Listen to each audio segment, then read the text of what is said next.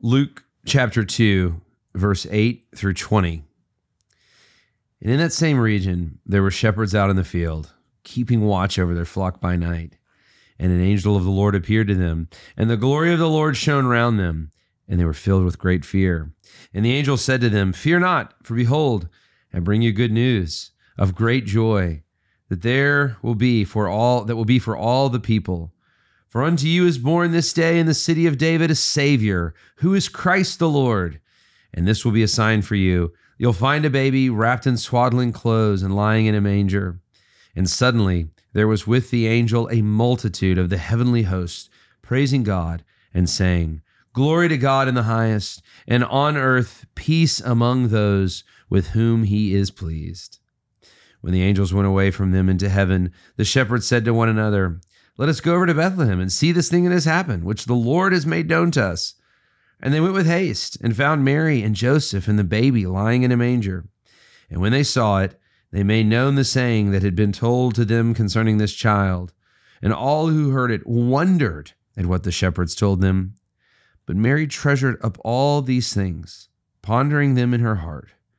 And the shepherds returned, glorifying and praising God for all they had heard and seen as it had been told to them. This is the word of the Lord.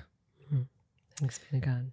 So uh, I love this scene. Ha- have you have you gone to Bethlehem? Have we talked about this? No, I haven't been yet. I haven't been to Israel. I know. I know. So you, one of the things you do over there is you you go to the shepherd's field, and and you know I mean every place over there is like, is this where this happened or? but this one's like probably where it happened. Like it's Wow. Bethlehem's right there. It's not big. This is the field. This is like where the sheep would have been, Right.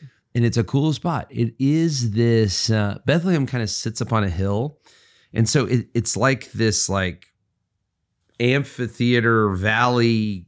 I mean, it's like a valley, but the walls go up on either side, so you can you can almost imagine the sheep out in the middle of the field, right?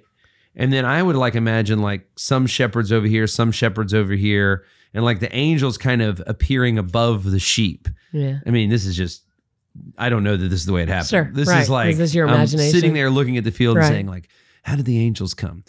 But I mean, it would have been just the way that the setting was this like glorious moment. I mean, the glory of the Lord shone around them. So you can like imagine this light shining in the field. It really is like a cool little field, like a little Yeah. shepherd's field. Yeah. And so um so anyway, I just can't imagine this night. I mean, here these guys are. It's pitch black. They're there tending the flock. They have no idea anything's going on, right? Right. Right. And then all of a sudden, the angels come to them, and uh, and I love this too. We we talked about the humility of the moment. Um, who would be the witnesses to the birth of Jesus? Was it kings? Was it soldiers? Was it politicians? Right. Was it rock stars? Was it great poets? No. No. It was working class guys. It Right. was shepherds Lowest and, of the and probably young guys Yeah. that are just out in the field doing hard work, um, watching over the sheep. Um, when and they were the first people to witness, as it were, the Lamb of God. So, Right. what are your thoughts on the passage? Well, I just love this. I love that um, you're kind of helping me see the setting because, again, you just imagine these, um, you know, the sky filling with the angels and singing. And this is such an incredible moment because the people, you know, they had experienced hundreds of years before they had experienced these powerful, um, you know, seeing like God descend in a cloud and a fire Right. and like kind of had had seen the glory, but these people had never seen the glory of God. In fact, the glory of God had been removed from the people way back in Ezekiel 10 and had not come back to even the temple. Right.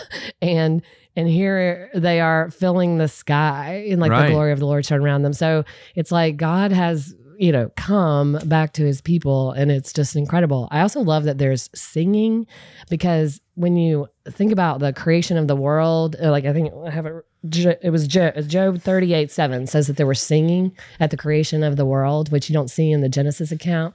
But that I always thought that was like really Mhm. cool. And then here we have this moment where God is setting in motion the new creation, the Mm. you know, the second Adam has come and this kind of like it's finally happening. All things are gonna be made new and there's singing.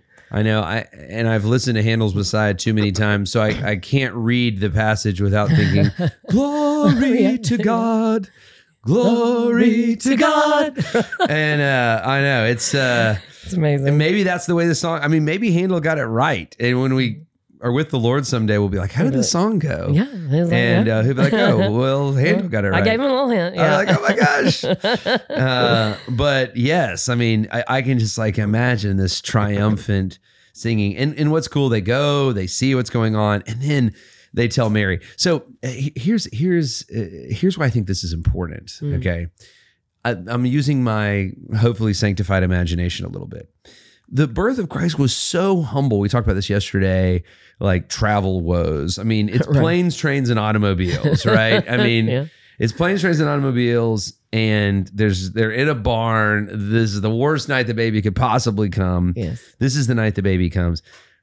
You almost think that Mary and maybe even Joseph at this moment are like, Mm. okay, did we just Just dream all that up? Like, yes. did an angel really come to us? Like, is this all just a dream? Is this is this really the anointed one? And then all of a sudden, these guys you've never met before That's right. that you have no idea who they are run in and start talking about the angels and i love this because it says mary treasured up all of these things pondering them in her heart Uh. and uh, i just love that It- I do like too. Like what a phrase to describe the way of faith. Because isn't that how it always is? Like you have these, we live in this gap between like these amazing promises That's of God, right. things that we absolutely know are true. And then yet what's our first response when things are hard um, or we suffer or That's they're right. not turning out? It's like you immediately think, does God really love me? Is this really true? Is this, you know, it's like we just start to internalize all these things. And then, eh, like, again, God's graciousness, He does that to us too, Yeah. like where He lets us see these little beautiful moments where it's like, yes, this is what I've called you to. This, yes, god I is so do love kind you. to I'm just with show us these little things Yes. And then to be the kind of person who treasures them up in your heart, is always pondering them. And over time, you do start to see more. And that's what builds faith. reality. I mean, yeah, yeah. yeah and i mean and i think we need to we need to recognize those things and we need to be we need to help one another i think Yes. this is something we need to help one another see the hand of the Lord. You know, uh, I've been telling the story. So, you know, John Kells cut his leg really bad, Mhm. and um, we were driving over to the emergency room, and John Kells is laying in the back of the car. I, I tell him he's back of the truck. He wasn't in the bed of the truck. He's like in the back seat of Back my seat truck. of truck. right? Right. Good. and I'm driving and I'm kind of holding his hand and um and, and this is like you know this is a big big gash in his leg and so he's laying in the back and he breaks into a prayer just Oh. yeah just on his own just asking the lord to take care of him and it was like this yes i mean your face is like what my Were you heart crying? I know. I was gonna say. I just like, was so proud. Like it was just such like a happy moment for a dad. That like, Yeah. okay, in this moment of pain, he is like has this God awareness that Crying was I thought Lord, super yeah. awesome. So anyway, so we pray together. He prays, and then I've said, "Well, let me pray with you too." And so we pray together and just ask the Lord to take care of him.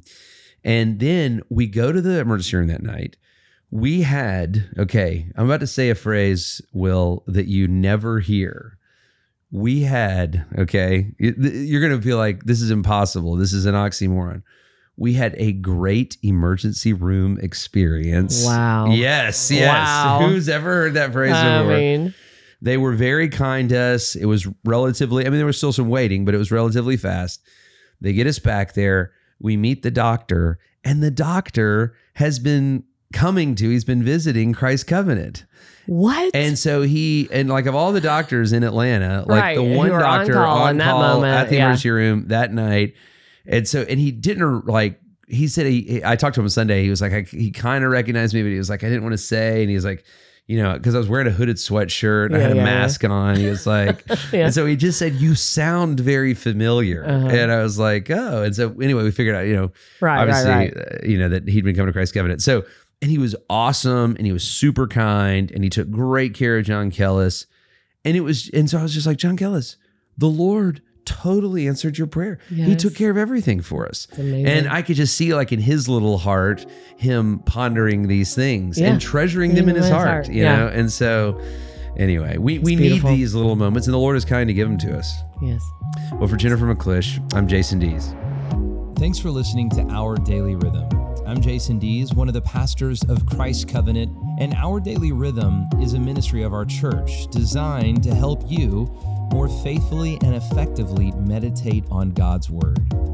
If you ever have a question for us about one of our Bible readings or one of your own Bible readings, please don't hesitate to text us at 404 465 1737. Again, that's 404 465 1737. Or email me directly at jason at christcovenant.com. We'll meet you again tomorrow for our daily rhythm.